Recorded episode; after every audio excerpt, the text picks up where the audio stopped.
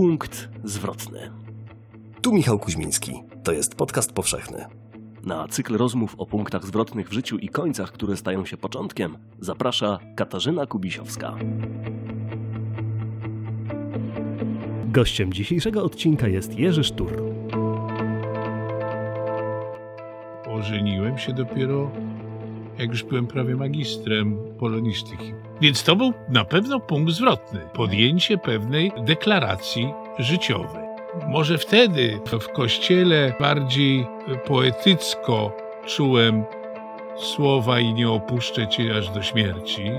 I dopiero kiedy ta śmierć zajrzała mi w oczy i ta druga osoba mi się poświęciła, w takiej chwili to dopiero do, dokładnie zrozumiałem te słowa. Na cykl zaprasza Katarzyna Kubisiowska. Podcast powszechny. Weź, słuchaj. Dzień dobry. Dzień dobry, witam. W Krakowie, w tygodniku powszechnym, z takim maleńkim zaaranżowanym studio, bezpiecznej, y, antywirusowej odległości. Y, Siedzę z moim gościem, panem Jerzym Szturem. Dzień dobry. Bardzo mi miło. Dziękuję za zaproszenie. Katarzyna Kubisiowska. Jeszcze ja się przedstawię.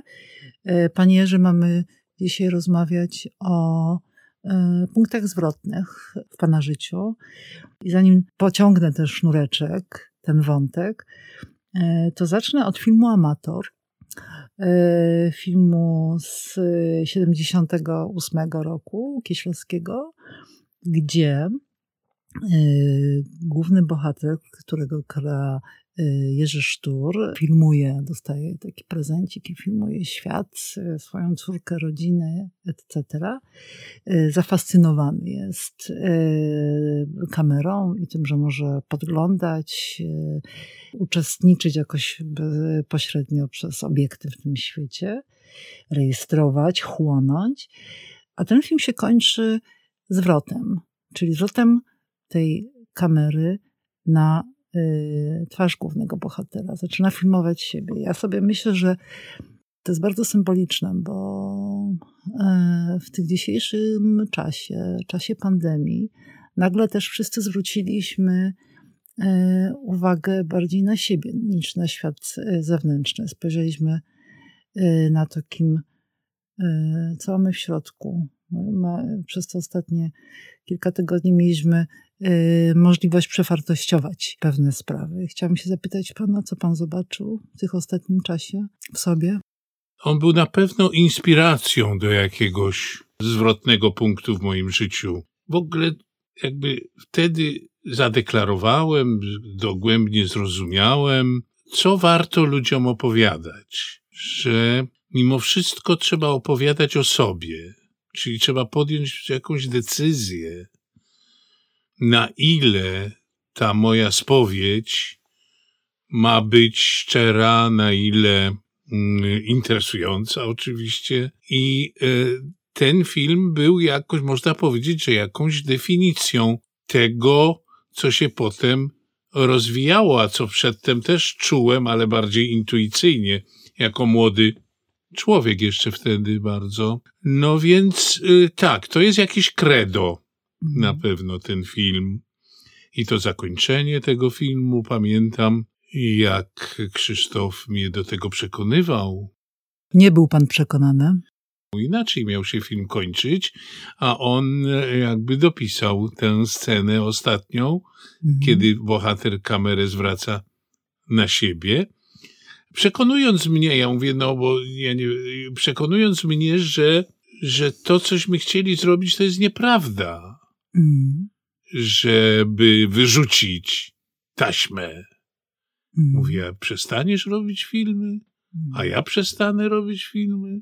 Mhm. Nie, więc to jest nieszczere. Szczere by było, żebyś zaczął swoje życie opowiadać do kamery. Więc ten element szczerości właśnie, ten element w jakiś sposób określenia siebie wobec przyszłego widza. I tak Mhm. potem już cały czas postępowałem. W każdej roli, w każdej książce, w każdym Mhm. moim filmie Mhm. szukałem siebie. No a y, ta szczerość y, to idzie w parze przecież z odwagą. Trzeba mieć odwagę, żeby nie tylko spojrzeć na siebie, ale później opowiedzieć o tym y, innym ludziom i też właśnie się wracam do tego mojego początkowego pytania, co pan przez ten, y, teraz ten czas y, pandemii, kiedy wszyscy zwolniliśmy, cały świat zwolnił, na chwilę się zatrzymał, co Jerzy Sztur jak zwrócił kamerę na siebie, No ale wie zobaczył. pani, no to akurat ta pandemia to się zbiega z tym, że znowu z tego opowiadacza siebie dla świata Mm. Y, staje się w związku z wiekiem obserwatorem tego świata, więc ta pandemia na mnie nie wpływa jakoś tak traumatycznie. Ja i tak się zbierałem do tego, żeby patrzeć z boku na moich najbliższych, na to, co się dzieje w sztuce, w polityce. Tro, zmieniam się w obserwatora, więc y, y, nie mam jakby poczucia, że coś się urwało mi, Mm. że mi się coś Nie żal panu? zburzyło. Jakby właśnie tej, e, tego braku jakiejś aktywności i tego jakby schodzenia na, e, do tego mm, szeregu e, obserwatorów. Nie żal panu tego, co... Nie, Mm. nie, myślę, że to jest naturalny, naturalne przygotowywanie się. Kiedyś Aleksander Bardini, Mm. y, którego bardzo ceniłem, też grał Krzysztofa w wielu filmach. Aleksander Bardini, zapytany przez dziennikarkę, y, co robił przez ostatnie 15 lat, on mówi, przygotowywałem się do starości. Bo to się trzeba przygotować. Jak? No właśnie, y, mentalnościowo przede wszystkim, myślę. Mm. Mentalność. Mm. No proszę podać przykład. Właśnie takie jakby naturalny wzrost tolerancji w związku z tą obserwacją, że bardziej się rozumie różne e, postawy, zachowania, Mm. deklaracje. Y, Dwa, że absolutnie zmniejsza się jakby taki współczynnik agresywności Mhm. w stosunku do świata. Dla mnie, jak chciałem, właśnie szukałem w sobie artysty, no to zawsze tym bodźcem podstawowym do działania artystycznego Mhm. był bunt. No niezgoda, powiedzmy, bunt, niezgoda. No bunt jest bardzo twórczy. Prawda? No w Mhm. najgorszym wypadku niezgoda, ale Mhm. przeważnie, szukaj, co mnie wkurza, Mhm. prawda? I, I z tego wychodziło myślenie, o czym bym chciał opowiedzieć, więc byłem dosyć tak, że tak powiem, taki, no, agresywny w reakcji na świat. Mhm. No Konfrontacyjny. to, to się wzięło jeszcze może z dawnych czasów teatru studenckiego, dzisiaj nazywałby się alternatywny, Mhm. prawda? To chyba stamtąd ta, ten bunt, cały czas jakiś niepokój, niepokój y, y, w człowieku siedział, żeby, który stał, dawał się bodźcem do działania artystycznego. Mhm. No i, a teraz właśnie to się złagodniało wszystko. Mhm. Jakoś tak ta agresja do świata odchodzi, zostaje obserwacja, Mhm. zrozumienie, No, a co jeszcze do, w tym przygotowaniu do, do starości? Co jeszcze? Umiejętność zagospodarowania siebie w samotności. O, to proszę o tym opowiedzieć. To tu mi trochę może łatwiej, bo, bo, bo życie mi pomagało, Mhm. uczyło mnie cały czas tego przygotowania, tego zagospodarowania się yy, w samym sobie. Mhm. Ja jestem jedynakiem. Mój ojciec jedynakiem był, moja mama jedynaczką była. Bardzo mała rodzina. Mhm. Jeden dziadek zginął w Katyniu.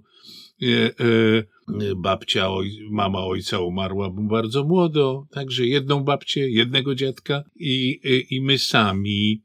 I trzeba się było uczyć samotności od dziecka właściwie. Mhm. Ja pamiętam jako dziecko godziny samotności. Mhm. A jak to pan przeżywał wtedy? To, to albo Winnetou był, albo D'Artagnan, Mhm. albo, no, albo hokeiści w dużym pokoju z piłką Mhm. tenisu. No, różne rzeczy. Mhm. Trzeba, i może dlatego wtedy mnie dość wcześnie jakby wyobraźnia bardzo pracowała. Mhm. Jeszcze proszę sobie wyobrazić, że dzieciństwo bez telewizora, prawda?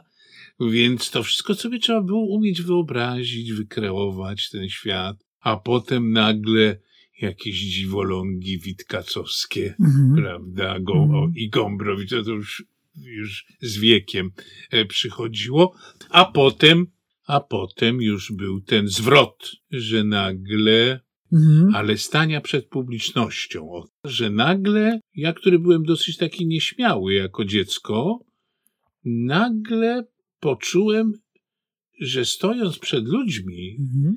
staje się lepszy, odważniejszy, Mhm. bardziej elokwentny, Mhm. bardziej sugestywny.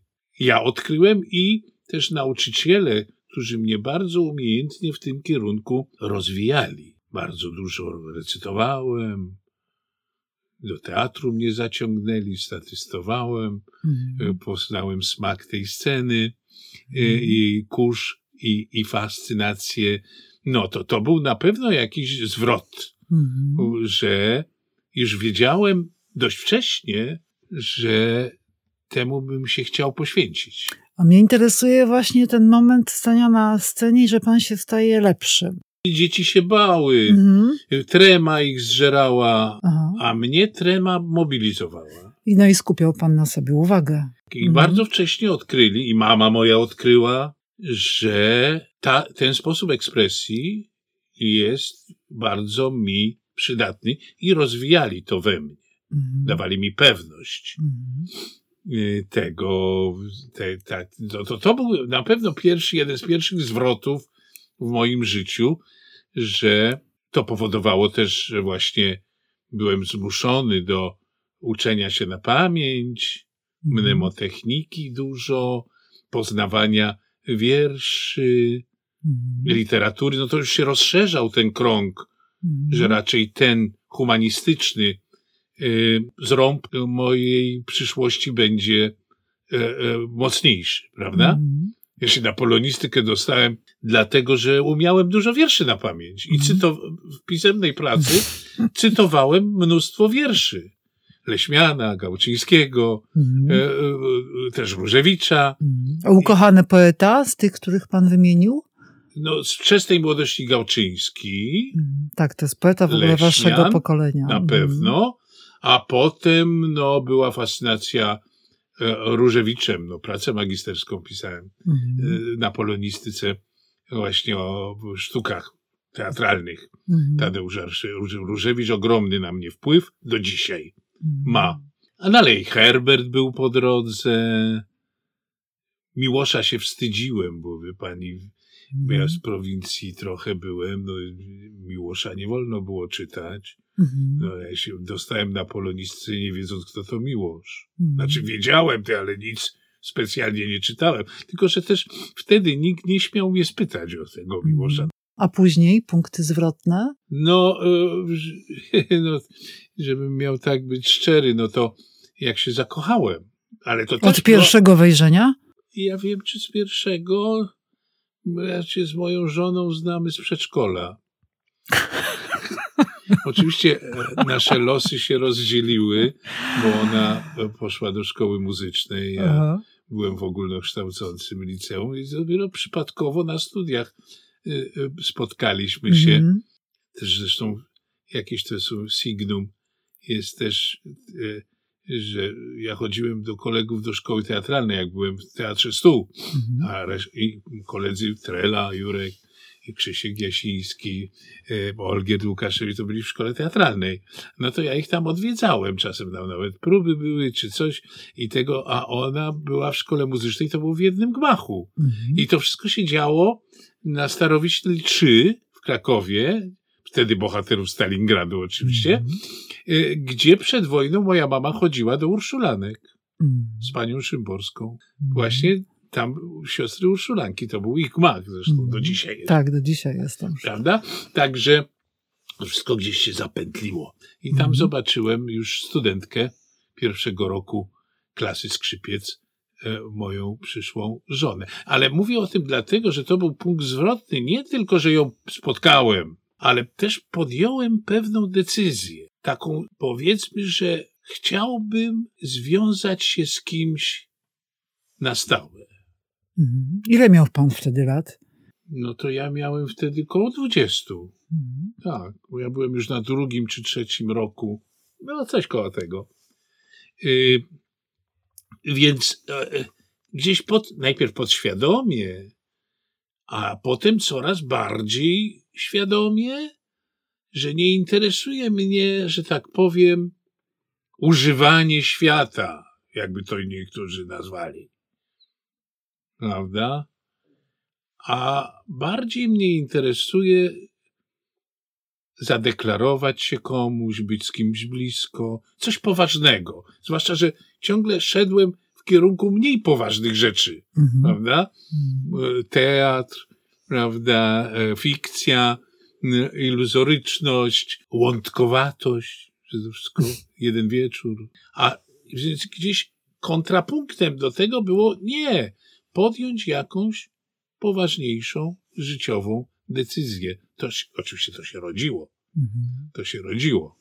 Ja nie od razu tak, że tak mądrze pomyślałem. To, to z dnia na dzień, z miesiąca na miesiąc. Mhm. Mm, y, Gdzieś to się y, rodziło, ale mm, pamiętam, że w, ożeniłem się dopiero jak już byłem prawie magistrem polonistyki. Więc to był na pewno punkt zwrotny. Mhm. No i- Podjęcie pewnej e, e, deklaracji życiowej. Mhm. Może wtedy e, w, w kościele bardziej poetycko czułem słowa i nie opuszczę cię aż do śmierci. I dopiero kiedy ta śmierć zajrzała mi w oczy i ta druga osoba mi się poświęciła w takiej chwili, to dopiero do, dokładnie zrozumiałem te słowa, prawda? Panu ta śmierć zajrzała w oczy dwa, Dwa razy. razy. Tak, pierwsza to choroba sercowa. Jest pan przed czterdziestką. No, młody byłem, 38 lat, miałem może się tak. I, no i to też, no to jest zwrot. Mhm. To jest zwrot w życiu, bo, bo, bo, proszę pani, znowu się trzeba czegoś nauczyć. Współżyć z chorobą. Ja nie wiedziałem, jak się losy potoczą. Raczej wszyscy wokół ci mówią renta, koniec kariery, Zero sceny. na rentę, prawda? Uspokoić się. No, brał pan to serio? Pod, rozwagę? Coś mi Nie. się, nie chcę wierzyć Nie, właśnie. nie, ja cio, znowu jakoś ułoży, musiałem ułożyć sobie plan. Mhm. Ułożyć sobie plan. Ale właśnie wtedy zacząłem pisać, Mhm. bo sobie myślę, no może się tak zdarzyć. Ja już znałem, y, że mój zawód y, wymaga raczej fizycznego, dobrego przygotowania, Mhm. kondycji. Y, Wiedziałem, co to jest. Mhm. Wiedziałem, co to jest. Grałem już bardzo intensywne spektakle, wymagające dużej kondycji fi- fizycznej, psychofizycznej. No i sobie myślałem, tu może się nie udać rzeczywiście, a przecież znowu wracam do początku. Y, Chęć wypowiedzi była, prawda? Tej szczerej, tej osobistej, No tej i tak osobie. pisać. Choroba sercowa powstała książka. W, w szpitalu po, zaczęła powstawać. Mhm. Tak, to jest y, efekt tego i potem już dalej. A potem powoluśku, powoluśku nagle zacząłem te siły odzyskiwać, y, kondycję, zmieniłem tryb życia. Bardziej mm, rozważny? No nie, no, w- sensie, że y, fizycznie y, zacząłem uważać na siebie i ro, rozwijać to w sobie. Tę uważność. Y, kondycję, dużo grałem w tenisa wtedy, do dzisiaj mi to zostało, pływałem. e, chodziłem, no zacząłem i trochę inaczej sobą gospodarować. To był też efekt y, tamtego tąpnięcia w młodym bardzo wieku, prawda? Mhm. Jak na sercowe Mhm. przygody.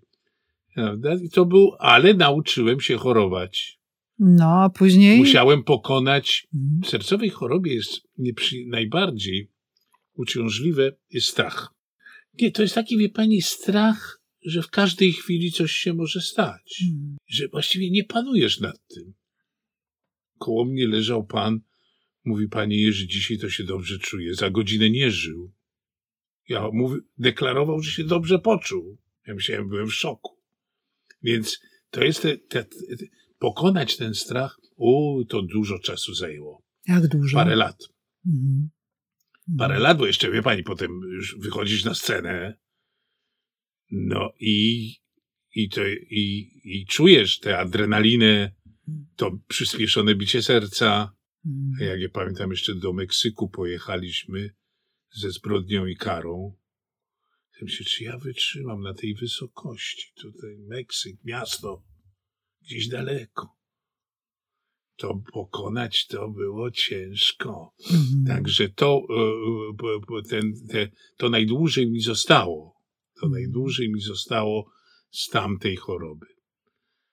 No a potem nagle zjawiła się druga straszna choroba onkologiczna. Ale tego już nie ma takiego strachu, bo to się tak ćmi. Mhm. Wiesz, że to jeszcze nie dzisiaj, jeszcze to, jeszcze tam. i te- Także to nie ma tak. Tam jest panika. W Mhm. sercowych chorobach jest dużo paniki, a tutaj to tak się tli. Um, ale ja już umiałem chorować. To było ważne doświadczenie. Już umiałem sobie rozłożyć plan. Mhm. Akurat tak się złożyło, że moja córka była w ciąży, jak ja zachorowałem. Nawet zastanawialiśmy się, czy jej o tym mówić, tak sz- szczerze. I pamiętam, że założyłem sobie, że ja tę wnuczkę muszę zobaczyć. Mhm. I proszę sobie wyobrazić, że po dziewięciu miesiącach, w dniu, kiedy ona urodziła, ja wychodziłem ze szpitala. I może to też na pewno pomogło Mhm. że miałem jakiś cel, że ja strasznie, chci- ogromnie chciałem. Tak, widocznie ja mam, ja jestem taki docelowy. Mhm. Muszę sobie stawiać jakieś zadania. Mhm. No, a jeszcze punkt zwrotny. Mój pierwszy film jako reżysera Mhm. to był punkt zwrotny. Dlatego, że Spis cudzołożnic. To był spis cudzołożnic Na podstawie Jerzy, Jurka Powieści Pilcha. Jerzego Pilcha. I, i y, no i to było, wy, to było wyzwanie. Ale co mnie pchnęło do tego? Mhm. Właśnie, że mogę coś o sobie powiedzieć. A w tym wypadku tematem głównym tego filmu był przemijanie. Mhm. Ja byłem w wieku, kiedy mężczyzna dość intensywnie czuje ten pierwszy kopnięcie przemijania. Ustrój się zmieniał. Wszystko mijało.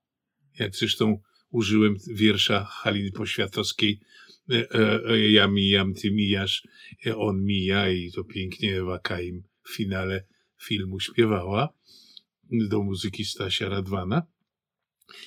Wszystko przemija. Ja mówię, budka telefoniczna. Y, y, y, On nie ma pani już, już tych zielonych budek. Ja mówię, widziałem niedawno na kleparzu. A mówię, nie, już zdjęli. Minęło. Przychodzi do mnie kierownik produkcji. Mówi, panie Jerzy, musimy zmienić plan. Była scena w bramie, tak zwanej bramie Pyjasa, niedaleko tutaj. Naszewskiej. Naszewskiej, prawda? Ja mówię, ale przecież to zaplanowane było na, nie, idzie do remontu. Już nie będzie, już nie, nie poznamy jej.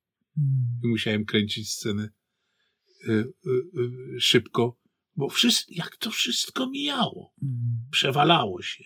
I to był temat główny z filmu Spis cudzołożnic. No i jeszcze A te cudzołożnice, te O. nasze koleżanki O właśnie, tematem też kobiety. w tych notesikach, ja mówię, Jurek, do Pilcha, pewnie tam są te same nazwiska, chociaż ty młodszy jesteś ode mnie trochę i, i ten. Mhm. Także, e, także to, to, to mi Jurek podpowiedział taki temat, który stał się bardzo mi bliski osobiście. I tak potem poszło. I zawsze każdy film rodził się, co mam jeszcze w sobie niezałatwionego, Mhm. a co, o czym bym chciał ludziom powiedzieć. No i to się, nie, jeszcze muszę powiedzieć o takim punkcie zwrotnym zagranica. Festiwal Wenecji. Mhm. Ale to jakby już było zwieńczenie mojej przygody. Mhm. Ja pierwszy kontakt, y, y, y, to było tak. No zawsze zazdrościłem mojej żonie Mhm. uniwersalności uprawianego przez nią rzemiosła, Jest muzykiem. że w każdej Mhm. orkiestrze świata Mhm. mogła zasiąść i, i, i, i, pracować, Mhm. a tu związany człowiek z językiem, prawda? I rosła we mnie myśl, czy jest możliwe przekroczenie bariery sceny, języka na scenie. Czy to jest w ogóle możliwe? Dzisiaj widzimy spokojnie, prawda? Jak młodzi aktorzy sobie z tym dają radę, chociaż y, y, to są przeważnie próby filmowe i nieco łatwiej jest w filmie. A nawet powiedziałbym o wiele łatwiej. Ale na scenie, wyjść na scenę i przemówić w obcym języku do ludzi. Którzy ten język znają lepiej od ciebie, to ja nie wiem, czy dzisiaj bym się podjął Mhm. takiego aktu odwagi. No, ale wtedy y, mnie to tak korciło. Nie było takich prób. No, oczywiście Modrzejewska, prawda, i, i, i tam, y, i, i, i prawie nikt więcej. Andrzej I Seweryn. to równolegle ze mną. Mhm. No to, to się działo równolegle. Przoniak, Wojtek, a Daniel, Olbryski i ja. To było y, równolegle. Jeszcze pamiętam, gdzieś na festiwalu we Florencji spotkaliśmy się wszyscy i Andrzej Wajda mówi, chłopcy, pięknie gracie w obcym języku, ale Seweryn was pokona wszystkich. Dlaczego Seweryn akurat ma pokonać, mówimy? A on bo on jest najpilniejszy z was wszystkich. I miał rację. I miał rację. Mówi, Wojtuś jest leniwy, Daniel też troszkę, Jureczek ma różnych dużo innych rzeczy, prawda? I te, i, i, i, i, i, i, no i tak to się zadzie. I podjąłem decyzję. Bo wtedy nie można tak sobie było wziąć paszport i pojechać. To jest ciężko wytłumaczyć. Była agencja, która się nazywała Pagard i tylko przez ten Pagard artysta mógł pracować za granicą. I trzeba się było do tego partu zgłosić, prześwietlonym być odpowiednio, prawda, przez służby różnorakie i dopiero wtedy czekałeś na propozycję. Ja się śmiałem potem, jakby ta propozycja do mnie przyszła z Finlandii, to byłbym bardzo znanym fińskim aktorem dzisiaj, prawda? A akurat przyszła z Italii. Tak się złożyło. Tak się zaczęło. Potem znowu przyszło coś, znowu przyszedł Direnmat, znowu takie, o, prawda, rzecz, która, którą mogłem zrobić. Potem nagle oni zobaczyli, że ja również pedagogiką się zajmuję.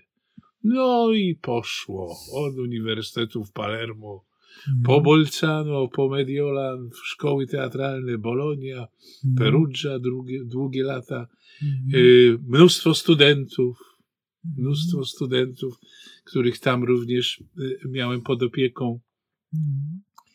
Mhm. No i tak myślałem, że to pomału się kończy ta przygoda pedagogiczno-aktorska, teatralna.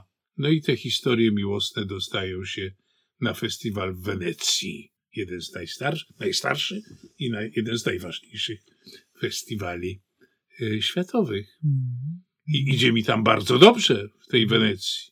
Dostaję nagrodę FIPRESCI, czyli krytyki filmowej. Niezwykle ważna nagroda.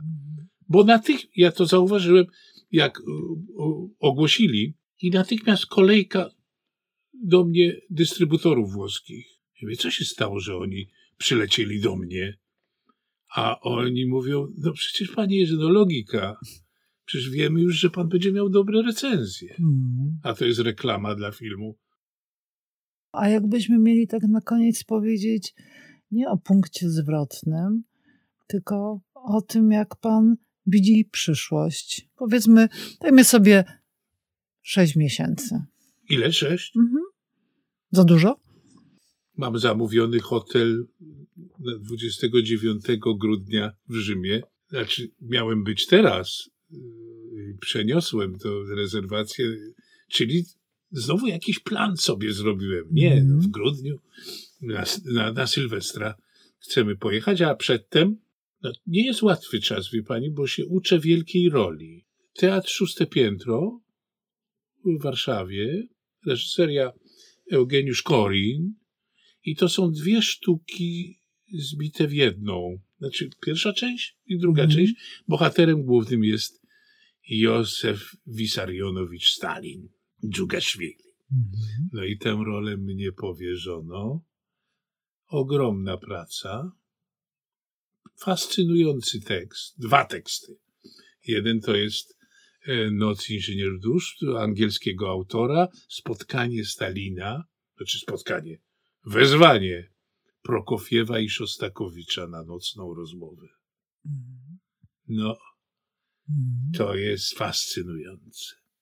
A druga to jest, to było grane w telewizji, Tadeusz Łomnicki z Jurkiem Trelo grali, e, Kazimierz Kuc to reżyserował, jak Stalin wezwał sobie aktora, który grał króla Lira, ale tak go wezwał, że jeszcze w kostiumie musiał, na dacze do niego przywieźli e, tego aktora biednego, Mhm. E, e, bo się chciał dowiedzieć, jak on to gra. Bo ta, a w pewnym momencie mu mówi, bo pamiętajcie, towarzyszu Sachar, bądź Sa- Sachar się nazywa ten aktor, że jak ktoś wystawia w Związku Radzieckim sztukę o królu Lirze, to znaczy wystawia sztukę o Stalinie. A ponieważ ja nie mogę pójść do teatru, no bo co by się tam działo, prawda?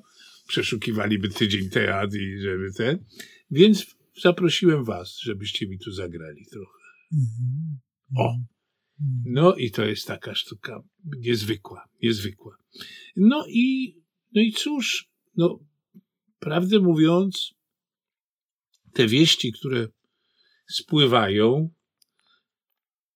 gaszą trochę mój entuzjazm. Ja wiedziałem, że chciałem poświęcić wakacje bardzo intensywnej opracowaniu tej roli, żeby już przyjechać. Ja się na zachodzie nauczyłem pracować nieco inaczej. Mhm. Znaczy, ja przyjeżdżam z gotową koncepcją roli, oczywiście omówioną wcześniej z reżyserem, także tych prób już takich, to ja potrzebuję niewiele. Mhm. Tak się na zachodzie pracuje. Mhm. Ja przyjeżdżałem, ja sześć miesięcy wcześniej uczyłem się tekstu, Mhm. prawda? Więc, e, e, więc troszkę ten entuzjazm mi, ale muszę przewalczyć, jakby się nic nie działo. No, ale ja jestem zdyscyplinowany, bo zawód mnie całe życie musiał, Mhm. dyscyplinował. Dostałem po propozycję filmową z Włoch. A, tak śmieszną. aha. Reżyser mówi, Jerzy, ja na początku czerwca jestem w Warszawie. No, życzę powodzenia. Przyjeżdżam do ciebie, do Krakowa, omawiamy wszystko. Ja mówię, słuchaj, a scenariusz jest, pisze się. A kiedy zdjęcia? No, chcemy zacząć z końcem sierpnia. Jestem się, ja, ja ich kocham za to, że za ten nieustający, dziecinny wręcz optymizm. Panie Jerzy, no to y, ja No takie y, plany. życzę, życzę y, panu sobie, sobie panu i w ogóle wszystkim słuchaczom i widzom, żebyśmy się spotkali w teatrze i zobaczyli pana jako Stalina. 20 listopada. Bardzo jestem ciekawa. No i Niby. I jest przewidziana premiera. bądźmy teraz jak Włosi, optymiści. Tak. I y, jeszcze życzę, żeby pan spędził tego Sylwestra w Rzymie. Jeśli słuchają nas Państwo w Spotify albo w Apple Podcast, zasubskrybujcie nasz kanał. Jesteśmy też w Google Podcast i w aplikacji Lekton oraz na www.tygodnikpowszechny.pl/podcast. Współwydawcą podcastu powszechnego jest Fundacja Tygodnika Powszechnego. Weź, słuchaj, czyli podcast powszechny. Muzyka Lilo Sound Running Backwards, Film Music IO.